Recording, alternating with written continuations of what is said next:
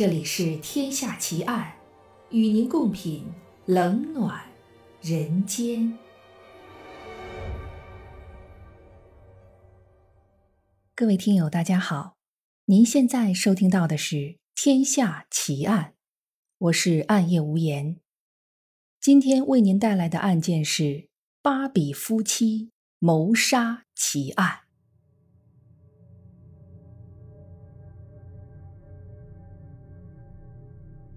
诞生于美国的芭比娃娃可以说是二十世纪最有名和最畅销的玩具。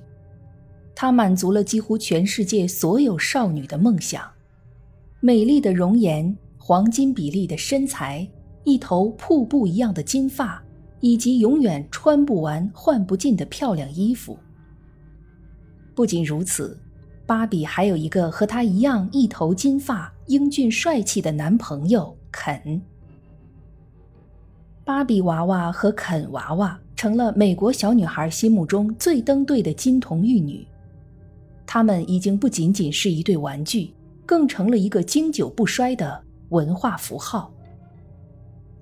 在美国北边的加拿大，有这么一对现实中的金童玉女，男的名叫保罗·贝纳多，女的名叫霍莫尔卡。他们像芭比和肯一样，都有着一头金发。也像芭比和肯一样，有着吸引人的精致面孔和高大匀称的身材。在人们没有真正了解他们之前，很多认识他们的人喜欢称呼他们为“芭比夫妻”。但从1993年之后，这对夫妻有了一个新的称呼——“魔鬼夫妇”。这样一对养眼的高颜值夫妻。是怎么变成一对魔鬼的呢？也许一切都要从丈夫保罗·贝纳多的童年开始讲起。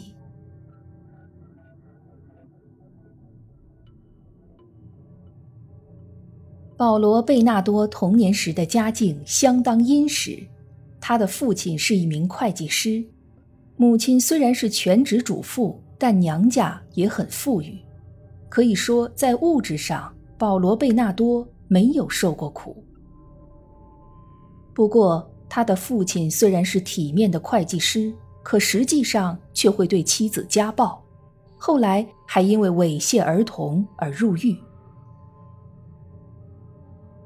表面上看起来，保罗·贝纳多并没有被父亲所影响。童年的他爱说爱笑，性格外向活泼，可是，一切的转变。出现在他十六岁那一年，那是一次青春期的男孩和唠叨母亲的普通争吵。然而，保罗·贝纳多却从说漏了嘴的母亲嘴里得知，原来自己并不是父亲的亲生儿子，而是一个私生子。从那时起，保罗·贝纳多彻底变了。他认为自己找到了父亲常年家暴母亲的原因，那正是因为母亲的背叛和不忠。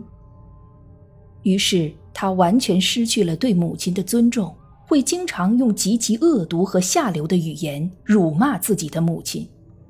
同时，他也将这种恨意转嫁到其他女性身上，会对那些和他约会的女性大打出手。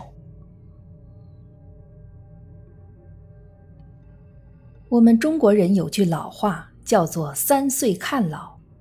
别看十六岁之前的保罗·贝纳多看上去很正常，但其实父亲常年的家暴、猥亵儿童的犯罪行为，早已经在他心里烙上了深深的烙印。而那一次得知自己的身世，其实不过就是一个导火索，让他黑暗的一面提前爆发了。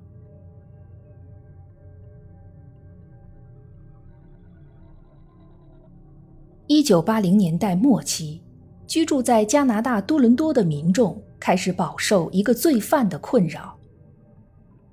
这名罪犯专门袭击年轻女性，他会用刀胁迫他们上车，然后将他们带到一个地方施以虐待和强暴，等到折磨够了，才将他们放走。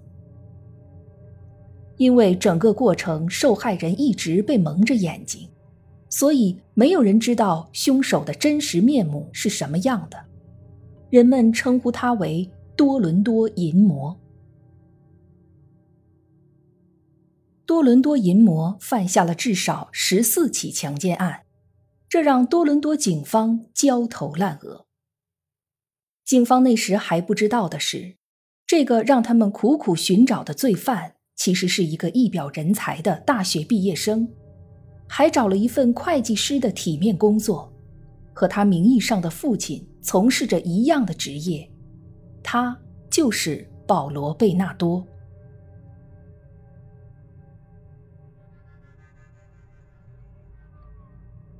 虽然保罗·贝纳多有着严重的虐待癖，暗地里还是一个罪犯。但这并不耽误年轻的女孩对他投怀送抱，毕竟这是一个看脸的世界，女孩们只看得到眼前的英俊少年。二十一岁那年，保罗·贝纳多认识了十七岁的霍莫尔卡。霍莫尔卡是一个极其典型的眼睛决定大脑的女孩，她对保罗·贝纳多一见钟情。继而便是痴迷到不可自拔的地步。他很快便将保罗·贝纳多带回了家见父母。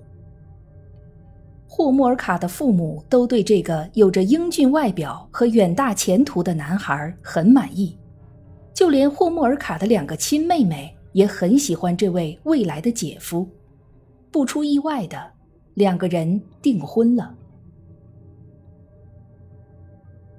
就在订婚之后不久，事情出现了一个小插曲。虽然每一次保罗·贝纳多犯案的时候都蒙着受害人的眼睛，但还是有一个女孩从缝隙中看到了保罗·贝纳多的长相。她将这一切都告诉了警察。警察根据女孩的描述绘制了嫌疑人的肖像，这个肖像和保罗·贝纳多非常相似。于是，警察将保罗·贝纳多带到了警局进行询问。让警察们大感意外的是，这名酷似嫌疑人肖像的年轻人彬彬有礼、温文尔雅，言谈举止中透露出一种受过良好教育的感觉，对警察的问题有问必答，甚至还主动留下了自己的 DNA 样本。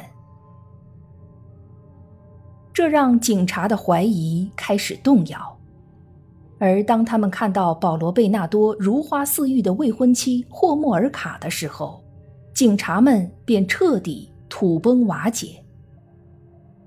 这样有礼貌、有教养的年轻人，还有一个这样模特一样的未婚妻，怎么可能是多伦多淫魔呢？那个举报他的人一定是贪图高额的悬赏金罢了。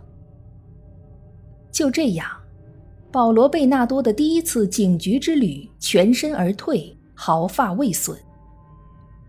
那些警察们万万没有想到，这一对轻松摆脱嫌疑的未婚夫妻，此时手上其实已经有了一条人命，而且还是霍莫尔卡的亲妹妹。霍莫尔卡有两个妹妹，其中一个叫塔米。当年只有十四岁，但却已经出落成了一个窈窕的金发少女，经常会吸引住保罗·贝纳多的目光。霍莫尔卡对此却并没有觉得嫉妒或者不悦，相反，在他眼里，这却成了一个绝好的机会。原来，霍莫尔卡对保罗·贝纳多总是有一种患得患失的感觉。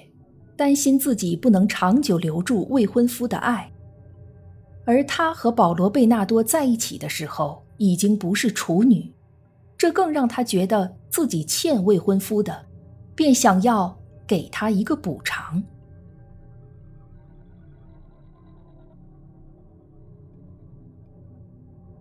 一九九零年的圣诞节，霍莫尔卡给保罗·贝纳多送了一份圣诞礼物。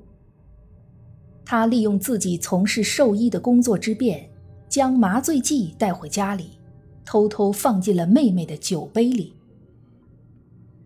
失去知觉的塔米成了保罗·贝纳多肆意玩弄的玩具，他还变态地将整个过程用摄像机拍了下来。而他们做这一切的时候，霍莫尔卡和塔米的父亲、母亲就在楼上睡觉。最终，因为霍莫尔卡使用的麻醉剂用量过大，塔米被自己的呕吐物窒息而死。两个罪犯报了警。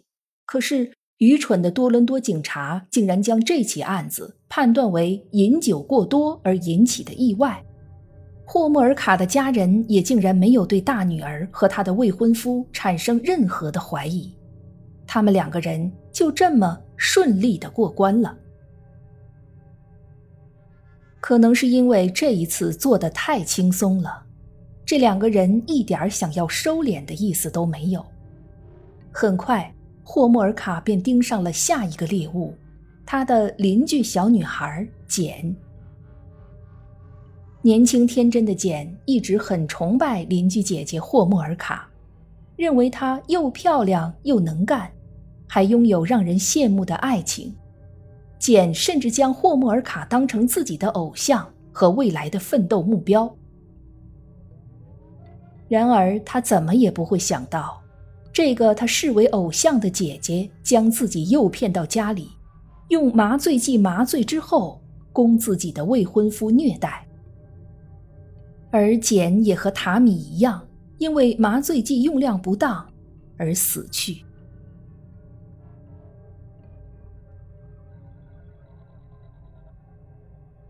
一九九一年的夏天，二十一岁的霍莫尔卡和二十六岁的保罗贝纳多走上了红毯。举行了一场梦幻般的婚礼。这场婚礼轰动了整个小镇，成为很多人茶余饭后的话题。人们都觉得这真是佳偶天成，一对令人艳羡的神仙眷侣。而披着白纱的霍莫尔卡心里却在想另外一件事儿：都怪自己那个不识好歹的妹妹塔米死在了去年的圣诞节上。不然，他的婚礼早在春天就该举行了。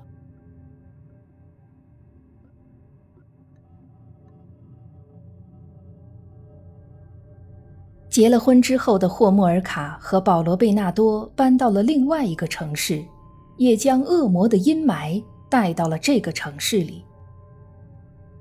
一九九一年六月十四日，十四岁的莱斯利因为错过了家里的宵禁时间，而在外面游荡。被保罗·贝纳多绑架回家，他拍下了虐待折磨莱斯利的全过程，然后和妻子霍莫尔卡一起将莱斯利杀死、分尸并弃尸荒野。一九九二年四月十六日，霍莫尔卡以问路为借口，将少女克里斯顿骗上车。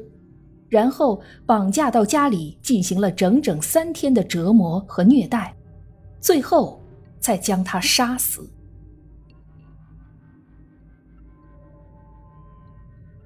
听到这里，可能有听友会问：保罗·贝纳多的犯罪根源在于他童年和少年时期的遭遇，那么霍莫尔卡这么残忍而暴力，是不是他也有一个不幸福的原生家庭呢？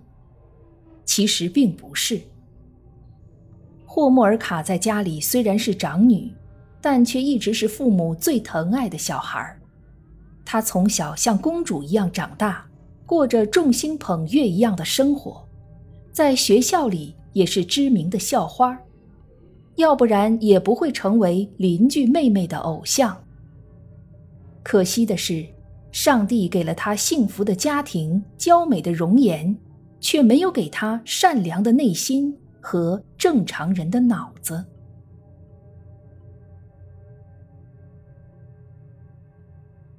无论是婚前还是婚后，其实保罗·贝纳多从没有停止对霍莫尔卡的家庭暴力，只不过霍莫尔卡好像被保罗·贝纳多下了迷情咒一样，始终不肯离开他。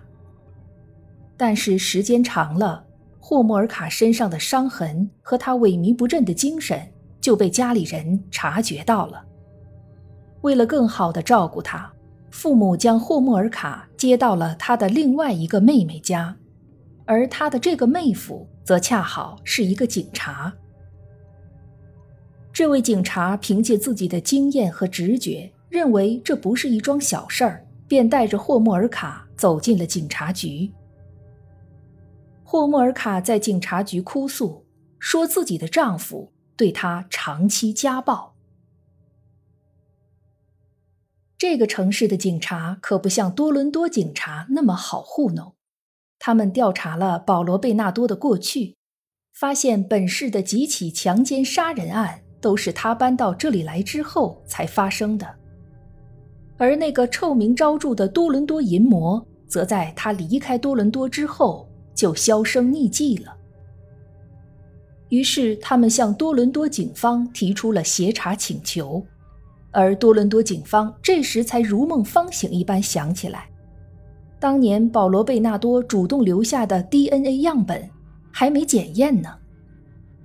就这样，时隔两年之后，多伦多警方才检验了保罗·贝纳多的 DNA，发现他就是他们遍寻不见的多伦多淫魔。警察立刻逮捕了保罗·贝纳多。并搜查了他和霍莫尔卡的房子，在那里找到了大量的录像带，上面全都是那些被害人被折磨和虐待的画面。不过，这些录像带只能证明保罗·贝纳多强暴和虐待，却无法证明他杀了人。就在这时，原本一直打都打不走的霍莫尔卡却站出来了。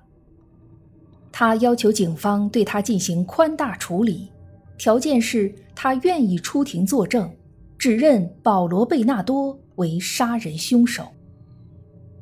他甚至还企图色诱主审官，说只要自己可以从轻处理，他愿意献身给主审官。就这样，霍莫尔卡站在了法庭的证人席上。声泪俱下的将所有的罪行全部推卸给了保罗·贝纳多，而他自己则成了可怜的受害者，一直受到保罗·贝纳多的胁迫和暴力虐待，所有的行为都是被逼无奈的。保罗·贝纳多万万没有想到，那个声称会爱他一生一世的女人，在这个性命攸关的时刻。竟然来了这么一招！果然，这世界上的女人都和她的母亲一样无情无义。他一口咬定自己只犯下了十五起强奸罪，而另外六起杀人罪都是他和妻子霍莫尔卡一起干的，而且霍莫尔卡还是主谋。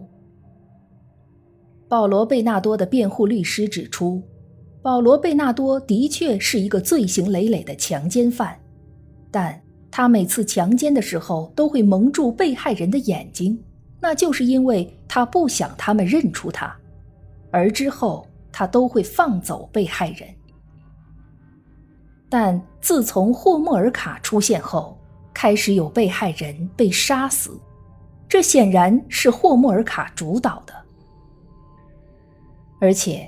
所有的录像带都显示，霍莫尔卡在其中的表现丝毫不像一个受害者，而是一个享受其中的加害者。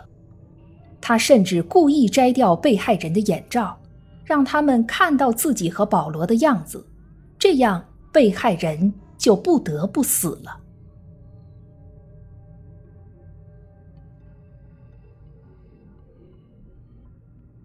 尽管加拿大的公众大部分都在呼吁要重判，但最终霍莫尔卡声情并茂的表现征服了陪审团，他只被判处了十二年有期徒刑，而保罗·贝纳多则被判处终身监禁，被关进了安大略省的金斯顿监狱。在那里，保罗·贝纳多被单独监禁，每天只有一个小时的时间允许放风和锻炼。二零一八年，保罗·贝纳多第一次提出假释申请，但很快就被驳回。公众认为他应该一辈子待在监狱里。相比之下，霍莫尔卡则在2005年就提前出狱了。他剪去了一头闪亮的金发，染成了黑色，换了一个新名字，改头换面，开始了全新的生活，还嫁给了当年为他辩护的那个律师的弟弟，并生了三个孩子，甚至还在一间学校当起了义工。看起来，当年那个离开保罗·贝纳多就活不下去的霍莫尔卡，活得不要太好。他好像已经完全忘记了那些年自己干过的那些事儿。不过，民众的记性并不差，他很快就被学校孩子的家长认了出来，并向学校提出抗议，认为他根本不配当义工。有一些加拿大公众认为，既然霍莫尔卡已经洗心革面、重新做人，人们就应该给他机会，不应该那么苛刻。可是，“浪子回头金不换”这句话是有条件的，有些事儿是绝对不能做的，做了就永远也回不了头，永远不值得被原谅。